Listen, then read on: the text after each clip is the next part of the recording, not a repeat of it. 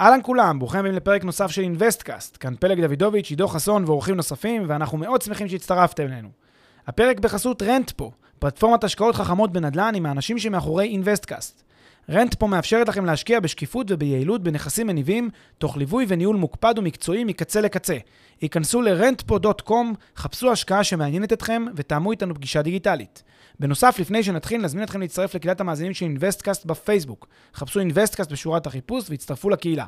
ועכשיו לפרק נוסף של אינוויסטקאסט.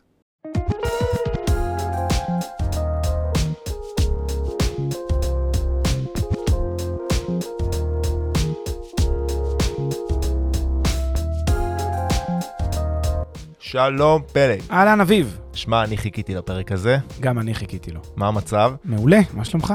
אני ממש ממש טוב. ממש חיכיתי לפרק הזה. שנייה לפני שנתחיל, בוא נדבר על הכנס שאנחנו מרימים לאפריל. כן, אה, כמה זה? 18 באפריל? 18 לאפריל, יום ראשון, שבע וחצי בערב, זה יהיה בזום. כנס על פולין. אה, כולם יודעים שאנחנו אה, אה, יודעים לתת, אה, אתה יודע, גם אה, מידע, גם ערך, גם הרבה מאוד רקע תיאורטי, כלכלי, ארדקור, וגם כמובן נדל"ן. אז יהיה כנס שנותן בעצם לכל מי שמעניין אותו גם ללמוד על נדל"ן בכלל, וגם ללמוד על נדל"ן פולין בפרט, ועל כלכלת פולין, ועל המגמות שקורות בשוק, ועל התהליכים שקורים שם, ועל על השוק הנדל"ני שם התוסס, ועל הכלכל, על מצב, ה- על המצב האורבני בפולין. הרבה מאוד דברים, ובסוף בסוף גם אנחנו נקדיש למי שמעוניין ללכת לעשות השקעה נחמדה ככה בפולין. זה גם יהיה במסגרת הכנס. נראה לי יהיה כנס מאוד מרתק. אני בטוח, אנחנו מאוד אוהבים את פולין, אה, אז אנחנו נבוא עם drive גבוה לכנס, כדאי לכם להצטרף. העלינו פוסט לקבוצת הפייסבוק שלנו, של אינוויסטקאסט, אה, לגבי הכנס, עם קישור להרשמה. אתם צריכים להירשם כדי לקבל אה, אה, קישור לכנס עצמו. אז תירשמו ואנחנו נ- נתראה ב-18 לאפריל. פנטסטי, אני מחכה לזה. ועכשיו לפרק עצמו. היום אנחנו נדבר על נושא שיקר לליבם לדעתי של כל מי שמאזין אה, לנו. אנחנו מדברים על נושא של תשואה. כן, וואו, תשואה. אז לפני שבכלל נדבר על מה זה תשואה ונסביר ונרד לכל ההגדרות, יש לי שאלה באמת של הדברים, שאלה הרבה יותר חזקה. נו. למה אנחנו בכלל מתעכבים על עכשיו אה, לחשב תשואה בהשקעות שלנו, כשאנחנו יכולים ללכת ישר לשורה התחתונה? אני עכשיו רוכש נכס X, משקיע 100,000 שקל, מממש אותו בעוד שלוש שנים, מקבל 130,000 שקל, הרווחתי 30,000 שקל. אם הייתי הולך לנכס אחר, הייתי משקיע, אם הייתי הולך לנכס אחר, הייתי משקיע את אותם 100,000 שקלים, ונגיד מקבל 145,000 שקלים בסוף התקופה. מה מעניין אותי כמשקיע? כמה אחוז תשואה זה עשה, אם אני יודע בסוף בשקלים כמה. קיבלתי. בהרצלים. וואי, וואי, אתה ישר מתחיל ב- בלב העניין, ככה אה, אני מאמין. והאמת, אני חייב להגיד לך שכבר פגשתי אלפי אנשים, אני חושב בהקשר הזה של אה, השקעות משקיעים יותר אה, מנוסים, פחות מנוסים, ובאמת שמי ששואל את השאלה הזאת, זה, זה, זה נקודה מאוד מאוד טבעית, מאוד אינטואיטיבית. אבל אני מתחיל רגע מעובדה, in your face, עובדה. ואחר כך אני אשכנע אתכם למה זה קורה, ושיש פה גם היגיון אימוני מאוד מאוד חזק, אבל אני אתחיל בעובדה.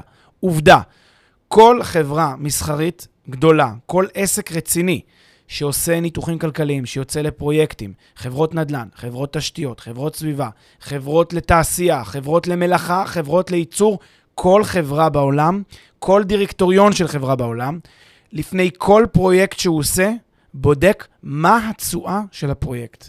כמה הפרויקט הזה באחוזים מניב כתשואה. זה השאלה הכי מרכזית שבוחנים אותה. ולא הולכים לשאלת כמה זה מבחינת הרצלים. אבל יבוא לך משקיע, יבוא לך אחד המאזינים שלנו שהוא משקיע, יגיד לך, אני משקיע בפרויקטים, בסדר, לא בקנה, לא בסקיילים כאלה גדולים של עכשיו חברת, חברה גדולה בשוק. אני בסוף קונה דירה, אני בסוף קונה דירה ב-X, יש לי דירה אחת שאני קונה, לפחות כרגע, אולי אני משקיע בעוד מספר מניות בשוק ההון, ומתכנן את הדירה למכור בעוד שמונה שנים, ועם המניות נראה מה אני אעשה. מה מעניין אותי עכשיו העניין של האחוזים? זה לא, אנחנו לא מדברים על אותם סקיילים. אוקיי, אז, אז קודם כל, אה, צריך להבין שסקיילים זה עניין של כמות ההון שיש לי. מה זה, זה הסקיילים האלה, כמו שלחברה יש כמות הון, נגיד אה, 100 מיליון דולר זמינים להשקעה, אז למשק בית פרטי יש חצי מיליון דולר השקעה. זה אותו דבר, הכלכלה היא אותה כלכלה. כי מה לעשות, אתה יודע, האופן שבו ההון שלי גדל, זה לא כל כך משנה מאיזה בסיס התחלתי. אם האופן יגדל, אני רוצה לשמור על קצב גידול נכון של ההון לאורך השנים. אז אני חושב, אני, מה שהתפיסת עולם שלי, כן, follow the leaders, follow אנשים שהם uh, קצת מבינים ממני.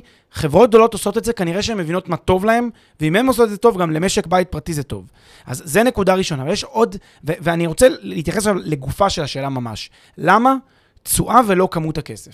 אז קודם כל, הדבר הכי בסיסי שיש זה שכמות הכסף זה נחמד. שאלה מתי הכסף הזה מגיע.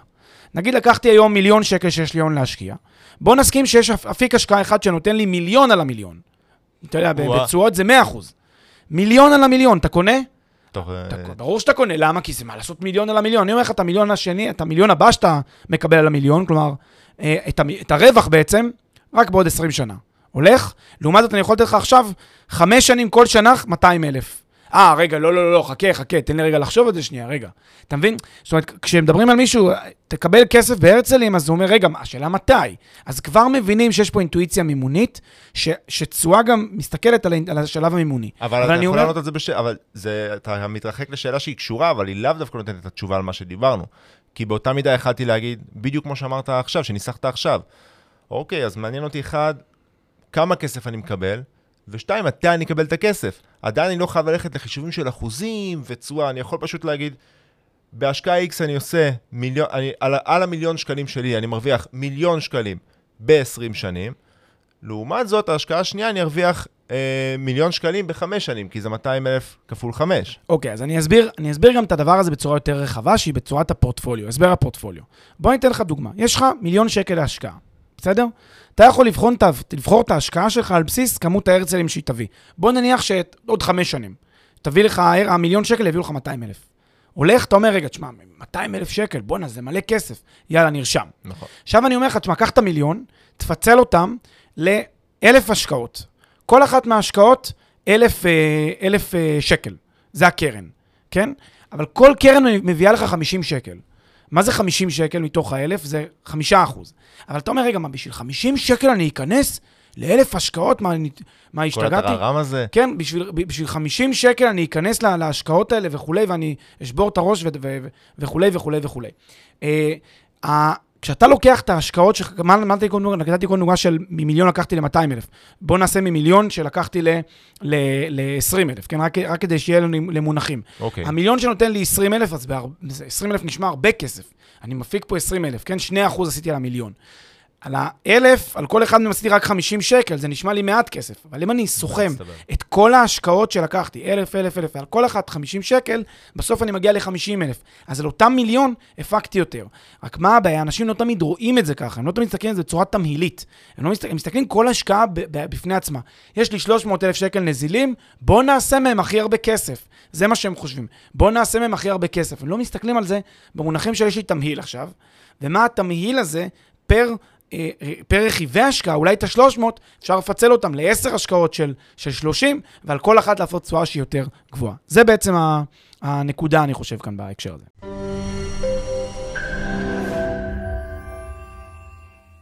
לפני שנמשיך, כמה שניות מזמנכם.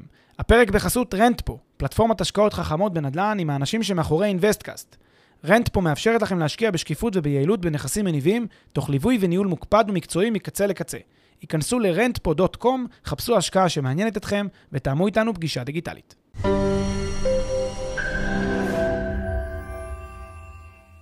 אני חושב שזו באמת הנקודה. גם בהיבט של תמיל ובהיבט של תמיל שרץ להרבה שנים.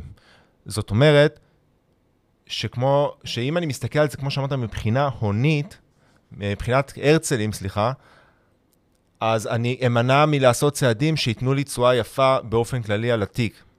כי גם אם אני עכשיו משקיע פרטי בסקיילים קטנים, רוב הסיכויים, רוב הסיכויים שיש לי כמה אפיקי השקעות.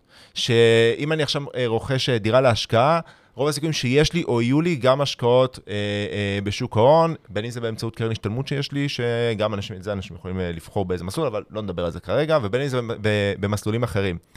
ובראייה כללית, בטח שאנחנו מסתכלים על שנים שבהם כל הבדל, הפרש בתשואה, עם אפקט הריבית דריבית, מתרגם להרבה מאוד כסף, אם אנחנו נסתכל על תשואה ועל אחוזי תשואה, גם מבחינת הרצלים בסוף התקופה, בדיוק. אנחנו נהיה עם הרבה יותר זאת כסף. זאת הנקודה. ככל שנדאג שכל השקעה שלי תיבחן לא בפני עצמה, אלא כחלק מהתמהיל, כחלק מהפורטפוליו הרחב שלה, אז אני אגיע בסיכומו של תהליך, בסיכומו של run, לא של שנה, כי בשנה או בשנתיים זה לא מספיק.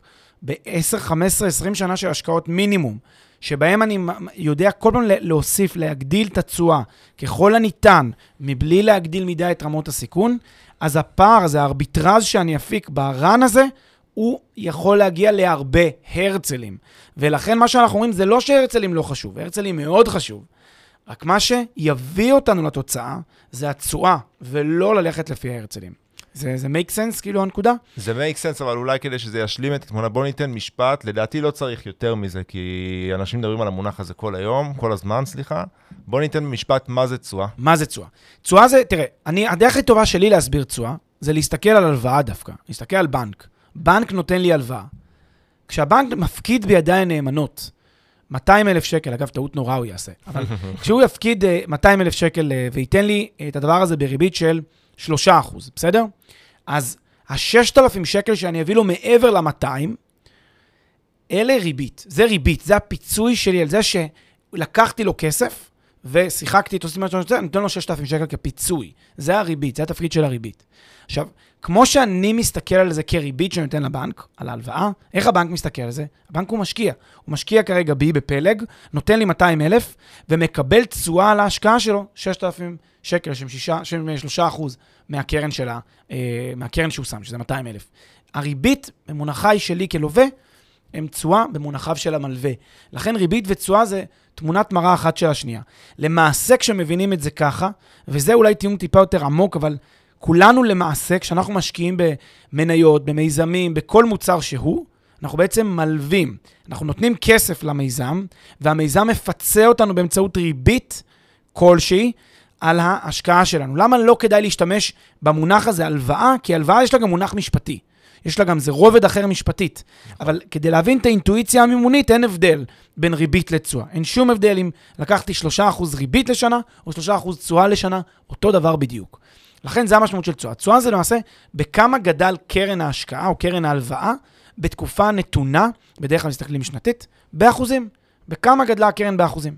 בדיוק, ולמעשה, אם אני חוזר שנייה לשאלה הקודמת, הדוגמה שאפילו אני אמרתי כ- כדי להסתכל רק על ההרצלים, אז אמרנו שאני אקבל 200 אה, אלף שקלים למשך חמש שנים, זה בעצם, זה בעצם תשואה הרי. זה תשואה של 20 אחוז. בדיוק. אבל יש כמה סוגים של תשואה. נכון. כי לא דיברנו על זה בכלל, נכון. מתי אני אקבל את הכסף וממה אני אקבל אותו. נכון. אז אולי נדבר גם על זה, יש הרי תשואה שהיא באה מהכנסה שוטפת, תשואה שוטפת, לבין תשואה שבאה אה, אה, מעליית הערך של הנכס במימוש, תשואה הונית. או, פה באמת יש אה, כמות אה, חוסר הבנה, אני חושב, הכי גדולה. תן דוגמה, אני קורא בעיתונים הכלכליים הכי גדולים שאתה יכול להעלות על דעתך, התשואה בישראל לדירות מגורים 2%. אה, התשואה על זה ככה וככה. טעות פטאלית של חוסר הבנה. למה? קודם כל, תשואה. המונח תשואה, צריך להסתכל עליו בתור תשואה אפקטיבית, שנתית, והכלי להגיע אליו זה ה-IRR. תכף נגיד איך עושים את זה ומה עושים, אבל התשואה האמיתית, האמיתית שגלומה בעסקה היא תשואת ה-IRR. לא תשואה שוטפת מעניינת ולא תשואת עליית ערך מעניינת. זה פשוט חוסר הבנה לדבר רק על המונחים של תשואה שוטפת, או רק המונחים של עליית ערך. כי זה לא מספר את כל התמונה. התמונה המלאה זה באמצעות התשואה הכוללת, תשואת ה-IRR השנתית שהנכס הזה יודע לייצר. כשאני מסתכל על IRR, אני אגיד לך סוד קטן, כשאני מסתכל על IRR, לא מעניין אותי בכלל התשואה השוטפת והתשואה, עליית הערך. היא לא מעניינת אותי, כי שניהם ביחד משחקים תפקיד, מייצרים לי בנכס הזה, ששמתי קרן של 100, קיבלתי בסוף קרן גדולה יותר, לאורך השנים קיבלתי או לא קיבלתי חלק, אני לוקח את הדבר הזה, מכניס את זה למודל, ומחלץ מזה תשואה. ואני משקיע על בסיס מה שמפיק את התשואה הכי טובה. בין אם ב-100 אלף האלה יוצרים תזרים, לא יוצרים תזרים, כן עולים בערכם, לא עולים בערכם. אין לזה שום חשיבות. החשוב זה מה התשואה שהמאה אלף האלה משחקים, כי זה בסוף מה שמגדיל לי את ההון לאורך הזמן. הרי אני משקיע בשביל להגדיל את ההון. אני משקיע בשביל לקחת את הכסף הזה ולייצר ממנו כמה שיותר כסף. כתמהיל. כתמהיל, לא מעניין אותי מה קורה תוך כדי. אתן לך רק דוגמה קטנה לגבי הנושא של תשואה שוטפת אל מול התשואה הכללית. בוא קח דוגמה. נגיד שיש לי תשואה, אה, אה, תשואה אה, שוטפת של 5% על קרן. תשואה שוטפת של נגיד לקחתי 100,000 שקל וקיבלתי 5,000 שקל בשנה. תשואה שוטפת של אה, 5%. הולך, לוקח, תשמע, כל אחד יגיד לעצמו, תשמע, 5% פגז. כן. אגלה לך סוד קטן, מה עם ה-100 אלף האלה, בתום התקופה אתה מקבל עליהם אפס? וואה. וואה, פתאום אתה אומר, רגע, רגע, שכחתי רגע, לקחת את עצור. זה בחשבון, רגע. עצור, עצור, מה, מה, מה, מה זה אפס? תביא לי את המאה קודם כל. תביא לי להרוויח. נכון? זאת אומרת, כל אחד אומר לעצמו, רגע, למה שהקרן שלי תישחק? אתה רוצה לתת לי חמש, תן לי חמש, אבל אל תשחק לי את הקרן. אז קודם כל, כבר אנחנו מבינים שאתה לא יכול לדבר בלי, בלי, בלי לדבר על ההון, על מה קורה לקרן תוך כדי. הקרן חשובה. בדיוק. עכשיו אני אתן לך עוד דוגמה. בוא קח אה, קרן של, אה, של אה, 100, ואני אתן לך רק 3 בשנה, לא 5 בשנה. אבל הקרן עולה ל-110 בתום התקופה. מה תגיד לי אז? תגיד לי, רגע, אה, 3 זה התשואה שאתה נותן לי? זה הכל? אני אגיד לך, אבל תראה, בסוף אתה מקבל 110. בסדר, אבל אל תיתן לי רק 3 תוך כדי. זאת אומרת, כל הזמן המשחקים האלה שאנשים עושים בראש, שהם לא מבינים שזה זה לא נכון וזה לא נכון. מה צריך לעשות? לשים את הדבר הזה בתוך מודל, ולבדוק כמה הוא נותן. אתן לך עוד דוגמה יפה. דוגמה שמפילה אנשים. אתה בא אומר לבן אדם, קח מיליון שקל, שים מיליון שקל באיזשהו מתקן, שהוא מתקן מתקל, בעל אופי מתכלה עם פחת, ש, שנשאר אפס בסוף, נגיד מערכת סולארית. אתה שם את המיליון, הערך מתכלה לאורך השנים, בסוף אתה נשאר עם ברזלים שלא שווים כלום. שווים אפס, ערך גרת אפס, או ערך שיער מאוד מאוד נמוך. אתה אומר מיליון, שחקתי את כל... איזה מין דבר זה? מה זה, אני לוקח מיליון וזה, ושורף את זה באוויר? איזה, מי- ישקיע בדבר כזה? אבל למעשה יש תעשייה שלמה ש, שמשקיעה במוצרים כאלה. אגב, לא רק זה. מה, מה, עושה, מה עושה חברת ליסינג שמזכירה רכבים? לוקחת רכב, קונה מלא מלא כלי רכב, הרכב נשחק בערכו עם ערך גרת של 20,000 שקל, נגיד כרכב של 100,000, יורד עד ל-20,000, אתה אומר, היא מפסידה עליי 80,000 שקל על השמונה שנים שאני משתמש ברכב. אבל אה, עוד פעם, התשובה בגוף השאלה היא לא מפסידה. כי אתם מפספסים פה את התהליך תוך כדי. כשבמקרה של נכסים שהם בעלי אופי מתכלה, אז יש יותר תשואה שוטפת. במקרה של נכסים שהם בעלי פוטנציאל לעליית ערך, יש יותר תשואה הונית.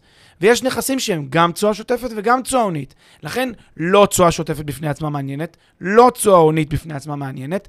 מה שמעניין זה התשואה הכוללת, גם השוטפת וגם ההונית. אבל יבוא מישהו ויגיד לך שיש שיקולים שונים לכל משקיע בכניסה, בכניסה להשקעה. כי אם אני, אם אני עכשיו מקבל, אם, אם רוב החלק של התשואה, אני מקבל אותו כהכנסה שוטפת, ולא מהתשואה ההונית, אז אני יכול בכסף הזה להשתמש להשקעות אחרות, ולעשות מזה עוד הרבה יותר כסף. הנה הטעות אבל, זה בדיוק העניין של לקחת את הכסף ולהשתמש בו להשקעות אחרות. אם מסתכלים בתשואת IRR, זה, האלמנט הזה מתבטל. האלמנט הזה פשוט לא קיים. כש, כשבן אדם אומר, גם אמרת קודם, הצרכים השונים של, של המשקיע. הנה עוד טעות. הרבה אנשים מדקלמים את המשפט, לפי הצרכים של המשקיע, תחליט אם אתה הולך לעסקת נכס מניב שיוצרת תזרים, הכנסה שוטפת, או תחכה ל... או שתעשה השקעות שהן השקעות אקזיט. איזה מין דבר, זה, זה, זה באמת, זה לא, זה לא להבין את הנקודה, כי עוד פעם, ב, ב, במישור הזה של, של אה, אם אני מסתכל על זה כ-IRR, כתשואה כוללת, מה זה משנה אם קיבלתי כסף לאורך התקופה, או שמימשתי בסוף, עשיתי עסקת אקזיט? זה לא משנה. התשואה שלי זה הדבר החשוב. כשאני שם 100 אלף שקל, אני צריך להפיק את התשואה הכי גבוהה ל-100 אלף שקל. האופן שפיזרתי בין מניב ליזמי לא ממש משנה, לא כל כך חשוב. החשיבות תהיה לענייני רמות הסיכון שבבסיס התשואה, שזה משהו אחר. אני צריך תמיד להשקיע תשואה כזאת שמתגמלת ביחס לרמות הסיכון. אבל לא חשוב לי אה, ההשתנות של הכסף לאורך התקופה. אני אתן לך דוגמה שתוכיח את זה, שתראה את הנקודה. קח למשל, בין, אה, וזו דוגמה, אני חושב, מאוד, אה, מאוד אה, ברורה לסוגיה. אוקיי. קח למשל דירה שאתה קונה אותה בזמן development, כן, off plan. דירה שקונה אותה מקבלן, דירה חדשה. אז יש פה, אני, אנחנו חושבים שיש שני סוגים של אנשים. יש סוג אחד של אנשים שאומר, תשמע, אני קונה רק נכסים שמניבים מהיום הראשון. ויש סוג אחר שאומר, אני קונה רק נכסים שהם על הנייר. הנייר. זה טועה וזה טועה בתפיסה. אני, אני אגיד לך מה אני קונה. אני קונה רק נכסים שמניבים את התשואה הכי טובה. זה מה שאני קונה ב- ביחס לרמות הסיכון. זה השיטה שלי. אני אדיש, אינדיפרנט לשאלה מה מניב, מה לא מניב. הנה, אתן לך גם תרגיל מחשבתי. תרגיל מחשבתי. יאללה. נגיד, ושגם יראה כמה, כמה אין שום הבדל בין, שתי ה, בין, בין שני מה שהם אומרים על פניו. בוא נניח שהנכס שאתה קונה אותו בשלב, בתחילת הבנייה, אתה משלם עליו 100, ובסוף, הש... ובסוף הבנייה, נכס שהוא ממש מוכן, אתה תשלם עליו 112. אתה... אוקיי. קונה, בוא זה נסכים, מה- זה מה שנקרא רווח, אה, רווח יזמי, רווח... ח- עוד לפני הרווח היזמי, יש שם רווח יזמי שהוא שפיל, אבל אני מדבר דווקא על, ה- על, ה- על ההפרש. בוא נדבר רגע על כל ההפרש. אוקיי. אתה קונה היום ב-100, או מחכה שנתיים וקונה ב-112.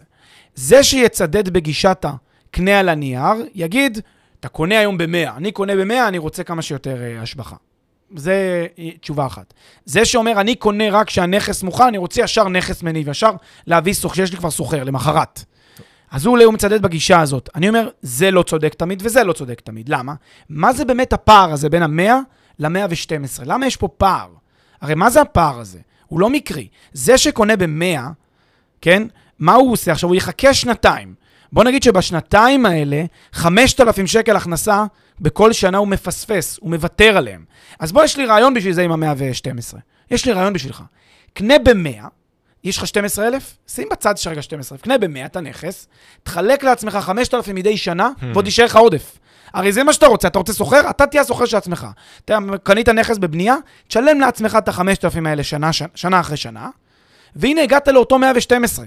וזה בדיוק הנקודה, מה זה, מה זה משנה אם אני לוקח נכס מניב בשביל התזרים השוטף, או אני עושה עסקת אקזיט על פניו, כן? באופן אינהרנטי.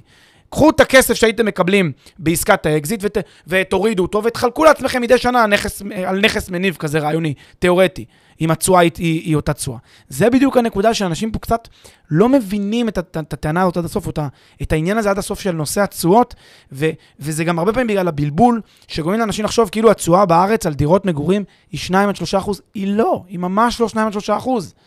כן, אני לא, אה, אה, אה, אני לא אומר בשבחה של, בשבחו של השוק הישראלי בהכרח, אני אוהב את השוק הישראלי, לצד שווקים אחרים. אבל להגיד שהתשואה בישראל היא 2-3 אחוז זה פשוט שגיאה כלכלית מהמעלה הראשונה. חוסר הבנה כלכלי וחוסר הבנה נדל"ני של שוק הנדל"ן בישראל. כי זה לראות רק חלק מאוד קטן מהתמונה. צר מאוד מהתמונה, ולא להבין את התמונה הכוללת. ואני אגיד לך משהו, איפה אנחנו פוגשים את הנושא של באמת התשואה האמיתית? וכשאנחנו מדברים עם כל מי שהוא לא, כל מי שהוא באמת יש לו אינטרס, ש, שאינטרס מסחרי. אם אנחנו מול חברה, שהיא נניח חברת אה, ביטוח שלנו, חברת פנסיות, חברת השקעות, בית השקעות, כשהוא מביא לי את הדוח השנתי, מה הוא יראה לי תשואה אה, שוטפת? מה הוא יראה לי תשואת עליית ערך? הוא מראה לי תשואת IRR, זה מה שהוא מראה לי, התשואה הכוללת. אם יש לי תיק שחלקו אג"ח, חלקו דיבידנדים, חלקו, תמיד יראו לי את ה-IRR, את התשואה הכוללת. אז אם אני מסתכל פה על תשואת IRR, אז גם בעולם האמיתי שאני, בהשוואה, בעולם האלטרנטיבי שאני בוחר בעצמי את ההשקעות, אני צריך להסתכל על IRR, לא רק תשואה שוטפת, אתה לא יכול פה לדבר מלפפונים, פה לדבר על אגסים. אתה לא משווה בין שני דברים שהם, שהם אותו דבר. כי זה מה שאנחנו עושים, כשאנחנו משווים, משווים בין אלטרנטיבות של השקעה. בדיוק. ואני חשוב להדגיש, כי, כי זה לדעתי, זה מה שלי עשה סדר uh, בהתחלה, כשאנחנו, אם נחזור למה שדיברנו בתחילת הפרק, כשאנחנו מסתכלים על סל ההשקעות שלנו כתמהיל אחד, זה החישוב הנכון. זה החישוב הנכון, כי, כי IRR יראה לי גם מה אני יכול לעשות עם, ה, עם הכספים שאני מקבל במהלך הדרך. אז, אז פשוט חשוב להדגיש שזה החישוב הנכון, וזה מראה את התמונה המלאה לכל תמיל ההשקעה שלנו. אם אנחנו נחשב IRR בכל השקעה... ביום אני... שאני נכנס אליו, אני צריך לעשות את הבדיקה של מה ה-IRR של, של העסקה, מה רמות הסיכון שלה, לוודא שאני מפוצה נכון, מתוגמל נכון על רמות הסיכון, ואז ללכת להשקעה הזאת. לא לעשות מה ייתן לי תזרים יותר טוב, מה ייתן לי אקזיט יותר גבוה, מה ייתן לי יותר הרצלים. כל הגישות האלה פשוט לא נכונות, מימונית, לא נכונות כלכלית. ושוב, לא אני, אל, אל תאמין למה שאנחנו אומרים, תאמין למה שעושים בחברות, בחברות יזמות גדולות, כי הם מבינים מה הם עושים, הם רוצים למקסם את הערך שלהם. הם לא מדברים על, על, על, על המונחים של מה ייתן לי יותר תזרים. נכון שיש להם כל מיני KPIs כאלה, פרמטרים, כלים שהם עובדים איתם, שזה גם מה, מה FFO, מה התזרים השוטף, זה למונחים, לצרכים מסוימים, בדרך כלל זה יהיה צרכים מימוניים, צרכי אה, אה, גיוסי חוב, גיוסי הון, כל מיני צרכים כאלה, זה צריכים להציג כל מיני KPIs. אבל הבסיס של העסקה, הלב של העסקה, מה שמעניין את החברות האלה, IRR ותשואה, זה מה שמעניין אותנו. אז עכשיו אין לנו ברירה, אלא להפשיל שרוולים, ובואו נצלול יותר למונחים, לקללות האלה, כי אני חושב, הרבה אנשים שמחפשים IRR, לצורך העניין, אם אנחנו נחפש בגוגל מה זה IRR, אנחנו נקבל תשובה שצריך להיות בוגר קורס מימון או בוגר תואר בחשבונאות כדי להבין אותה. בואו ננסה שנייה לפשט את זה, להבין מה, מה זה אומר, אה, כי אני חושב שהרבה אנשים משתמשים בנוסחה של IRR, שזה מעולה, לפחות הם עושים את זה, בלי, אבל בלי להבין באמת איך זה עובד ומה הנתון הזה שהם רואים אל מול העיניים שלהם. כן. אז הדרך, אה, הדרך להסביר תראה, יש דרך אה, שהיא הדרך המתמטית, יש את הנוסחה. בעצם הנוסחה המתמטית. אני אסביר תחילה דרך הנוסחה, ואז אני אסביר את, ה, את הלוגיקה מאחורי הנוסחה. מה, מה הנוסחה עושה? הנוסחה באה ואומרת, תשמע, קח מצד אחד של המשוואה את כמות הכסף שהשקעת היום, בסדר, בואו נעשה את זה רגע פשוט בלי, בלי השקעה שהיא ongoing. קח השקעה חד פעמית היום, 100,000, ושים בצד ימין של המשוואה, זה שים בצד שמאל, בצד ימין של המשוואה, שים במונה, כן, mm-hmm. תעשה שבר כזה, שברים, שמי ש, שכבר נלחץ, אז שירגע, תכף נחזור חזרה לדברים שמאחים אותם, לא רק שברים. Mm-hmm. למעלה במונה, שים את התזרים שתקבל, את התקבולים בעצם על ההשקעה, ולמטה שים איזושהי תשואה, ואת התקופת הצבירות של התשואה. מה זה בעצם אומר? שנייה, זה אומר, למעלה נגיד, נגיד יש לי 100 אלף אה, השקעה היום, זה שווה, נגיד 5,000 לחלק ל, ל, ל, לריבית הזאת בחזקת שנה, כלומר שנה אחת, ועוד 5,000, שזה חלקי הריבית ועוד אחד בחזקת שנתיים, ועוד 5,000 חלקי הריבית ועוד אחד בחזקת שלוש, וכך הלאה. ומה שבעצם המשוואה הזאת, המפלצית היא עושה, היא בעצם מוצאת מהי הריבית שתאזן את המשוואה. במילים אחרות, מהו שיעור הריבית שיגרום לכך ש-100 אלף היום שקולים כלכלית, שקולים כלכלית לתזרים של 5,000 בעוד שנה, 5,000 בעוד שנתיים, 5,000 בעוד שלוש, 5,000 בעוד ארבע וכולי, ובסוף 120 בעוד עשר שנים. מהי הריבית שתיצור את האיזון הכלכלי בין 100,000 היום, את השוויון הכלכלי בין 100,000 היום לבין התזרים הזה? זה מה שהיא עושה מבחינה מתמטית.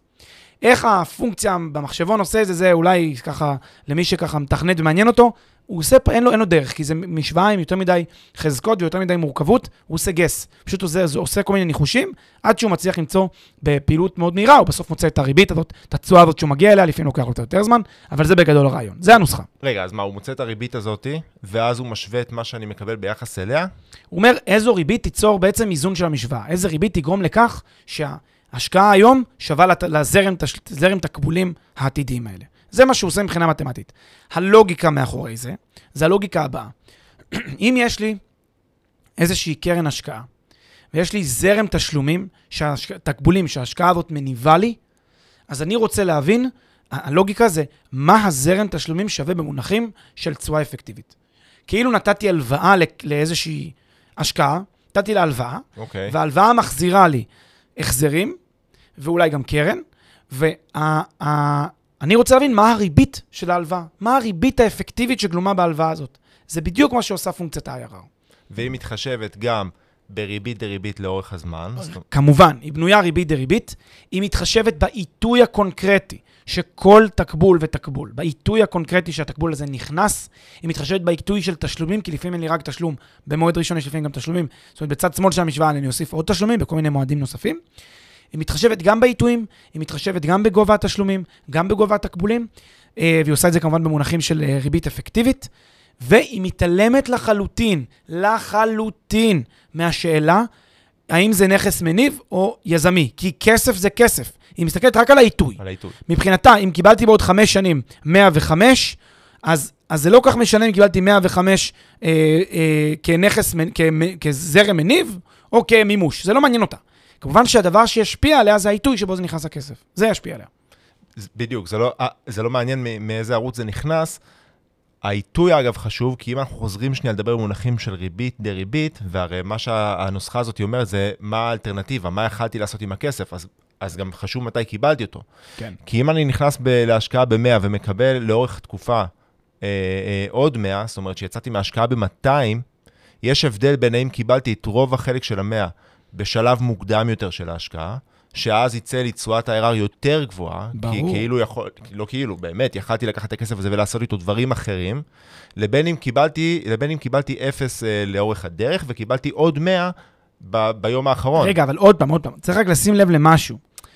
זה ש... נגיד, אם אתה לוקח שתי השקעות, בסדר? אם אתה לוקח שתי השקעות, באחת 100 אלף היום, וקיבלתי 5,000 בכל שנה, ובסוף, אחרי כמה שנים, 100 בנוסף, okay. אוקיי. לעומת 100 אלף היום, ואת ה-5,000 אני צובר כמה שנים, ובסוף 125 נגיד אחרי כמה שנים, כלומר את ה-5,000 אחרי 5 שנים אני אצבור ל-25 ואוסיף ל-100. אוקיי. Okay.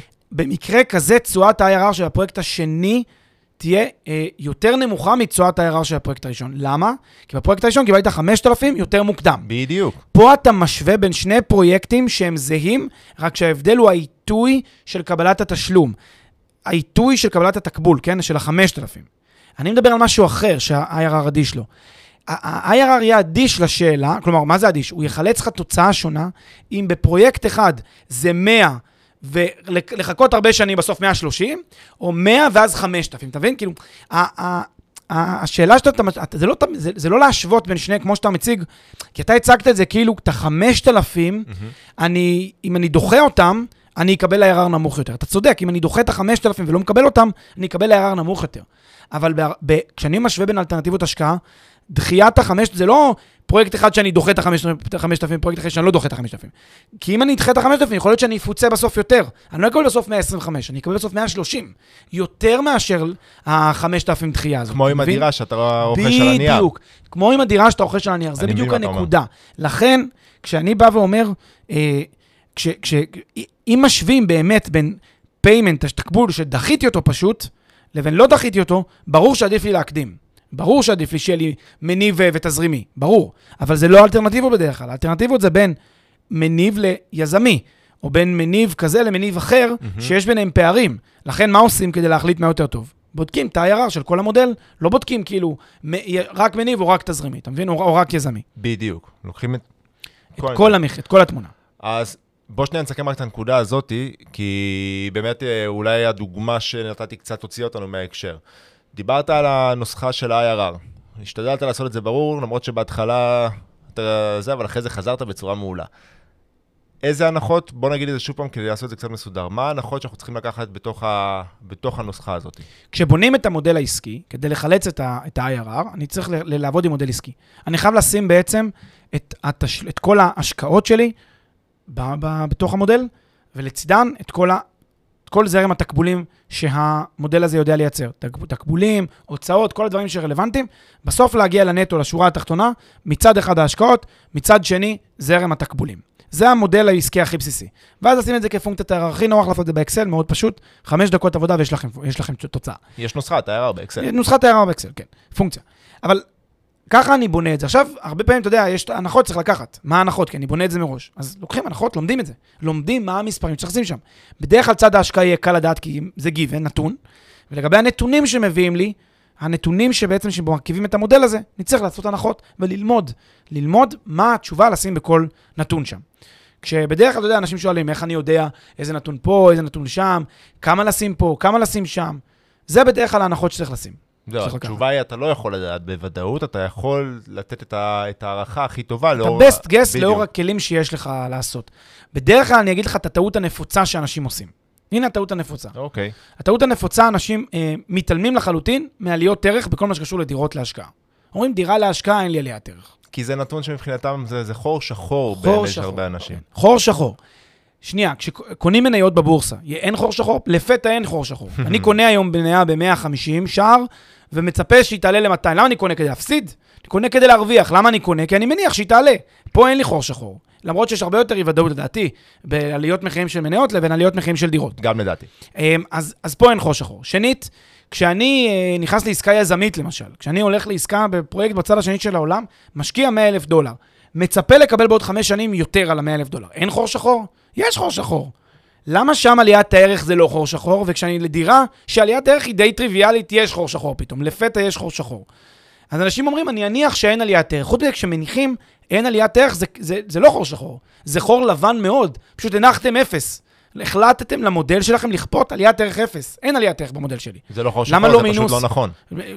כן, אבל יכול להיות, שזה, יכול להיות שהגעתם למסקנה שאתם משקיעים בשוק שאין עליות ערך. אתה יודע, אנגליה, כבר הרבה מאוד זמן אין עליות, אין כן. עליות מחירים. אני צריך עכשיו לבנות מודל לאנגליה, אני שם אפס או אפילו מינוס שתיים. כמודל לעליית ערך רב-שנתית. למה? כי אני לא יודע, כי אני רואה שיש שם אפס, לא עולה, לא זז השוק שם. וגם יש הרבה היגיון לזה, ויש הרבה כלכלה מאחורי זה, אבל בוא נשים רגע בצד את הכלכלה. אני, כשאני אבנה את המודל, אני אניח, סלקטיבית אני אניח אפס. אבל כשאני בונה מודל ל- לדירה בישראל, למה להניח אפס? כאילו, מה בנסיבות שעופות את שוק הנדל"ן בישראל גורמים להניח אפס? אתם לא רוצים ללכת להניח 10%, אני מבין. תניחו משהו באמצע, 2-3%, תניחו משהו. למה, למה, להניח? כאילו, למה לעשות את ההנחה הזאת? כי אתם לא רוצים להשקיע לא נכון. אתם רוצים להשוות בין תפוחים לתפוחים. אתם רוצים שהכסף שלכם ייצר תשואה יותר טובה על עצמו, בדיוק. על הכסף. אז אתם רוצים שיהיה לכם את הדאטה סט הכי נכון. ואתם אתם לא רוצים לעבוד על עצמכם. אז כשאתם מניחים אפס, אתם עובדים על עצמכם. אתם כאילו אומרים, אני לא, רואה, לא, לא רוצה לשמוע, לא רוצה לשמוע על דירות, לא רוצה לשמוע על דירות. אתם עובדים על עצמכם. או הפוך. אז, אז, אז עוד פעם, שימו במודל הנחה לעליית ערך, הנחה לכמה דמי שכירות תקבלו. המילה ספקולטיבי, לא ספקולטיבי, הם, אמירות, הבנתי, שמעתי, יש, יש אמירה ספקולטיבי. הכל ספקולטיבי, כל המשקות הוא ספקולטיבי. למה? זה שמחר לא ייפול, התקרה לא תיפול, ולא יהיה לי שם אה, אה, כסף מהכנסות שכר דירה מסוחר. זה לא ספקולטיבי, זה גם ספקולטיבי. שאלה זה פשוט, עד כמה אתם יודעים לתת best case במודל. אתם צריכים להיות מודל שהוא הכי טוב להנחות שלכם, הכי טוב ל, ל, לפי הידע שיש לכם, ההנחות הכי טובות שאתם לקבל. אני חושב גם לה, הרבה פעמים אה, לקחת אה, בחשבון אה, עליית ערך אפס, זה ספקולטיבי. הכל ספקולטיבי, אבל זה, זה, הסבירות שזה יתממש היא פשוט נמוכה משמעותית מלקחת עליית ערך, לא יודע, תלוי בשוק, אה, עליית ערך אחרת. וזה עניין, זה גם לא לשלוף מהכובע, זה עניין של לעשות שיעורי בית, להבין את השוק הזה, לראות מה הוא עשה בעבר, למרות שהעבר לא מעיד על העתיד, בגלל זה זה ספקולטיבי. כן, אבל אה, נכון, אבל גם אה, מניות זה ספקולטיבי, כי הכל ספקולטיבי בעולם ההשקעות. פשוט נורא, נורא מצחיק העניין הזה שאנשים אומרים לעצמם, לא, לא, לא, עלה, מה אתה לוקח לי עליית ערך? מה, מה, איפה אתה יודע מה יהיה? נו, אוקיי, אז למה אתה משקיע בשוק ההון? למה אתה משקיע במניות? זה מין, מין אמירה כזאת, אתה יודע, עוד פעם, זה הנושא עוד פעם אומרים תשואה. אז אומרים תשואה בדרך כלל מתייחסים לשוטפת. למה? רגע, למה זה לא ספקולטיבי? למה יותר הכנסות השכר דירה הם לא תשואה ספקולטיבית, ועליית ערך יותר ספקולטיבית? יותר הגיוני לי הרבה פעמים שאני אה, יכול לחתום על תשואה שהיא תשואת עליית ערך, הרבה פעמים מאשר התשואה השוטפת, אם כבר. אבל אני אומר, לא זה ולא זה, תניח הנחות לגבי זה, תניח הנחות לגבי זה, וכך תשואת הערה. בדיוק, יש לי נכס שממחיש בדיוק כמה הכנסה משכירות היא ספקולטיבית. אתה מדבר על נכס שאתה משקיע בו שיש לך, שמראה כמה הכנסה. בדיוק יש מצבים שאתה מניח במודל שלך, אה, אתה יכול להשעין את זה רק על התשואה השוטפת, ואתה מתעלם מעליית ערך. או אני אתן לך עוד דוגמה, גם יש שווקים שבהם יש ירידת ערך חזויה. לנך, להגיד, אני מתעלם מעליות, מהשינויים ההוניים בנכס, תראה איזה קטע. אם יש ירידות ערך בשוק, אז אנשים באמת יש להם את האלרט הזה, את הרדאר. כן. הם אומרים, רגע, רגע, נכנס לשוק, לא נכנס לשוק כשהוא יורד. זה ירד, המחירים... למה זה פתאום מעניין אותך? למה זה לא חזרנו לספקולטיבי? אם, אם יש ירידות מחירים? אה, לא, לא, אני לא אשקיע כשהשוק יורד. אבל אם השוק יכול לעלות ויגדיל לך את ה... לא, זה ספקולטיבי, אתה מבין? יש פה כבר אלמנטים כאלה של פשוט חוסר, חוסר אחידות, חוסר היגיון, חוסר קוהרנטיות, ולצערי, זה משפיע על השיקולים של החלטות של אנשים. ולכן, אני חושב שצריך... אה, טוב שיש פרק כמו זה ש... טיפה מאיר, טיפה מאיר מה, מהמציאות המבולבלת של אנשים, שאגב, לא תמיד באשמתם. אה, אני מסכים מאוד. גם נרשום איזשהו פוסט על זה בקבוצה, כי חשוב לי כן לתת איזשהו מידע שהוא uh, מעבר לג'יברי שרואים בגוג, בגוגל כשרושמים IRR. Uh, אני מרגיש שנתנו פה ערך, אני מרגיש שהסברנו uh, מה עומד מאחורי הנוסחה ולמה זה נכון להסתכל עליה כשאתם מסתכלים בחישוב כולל של כל תמיל ההשקעות שלכם. Uh, שמע, פלג, היה לי ממש אדיר. כנ"ל אביב, תודה רבה על ההאזנה לכולם, ושיהיה חישובי תשואות אה, נעימים לכולם. אינשאללה, שתראו רק תוצאות טובות בנוסחה ובשטח. ביי אביב. אחלה יום.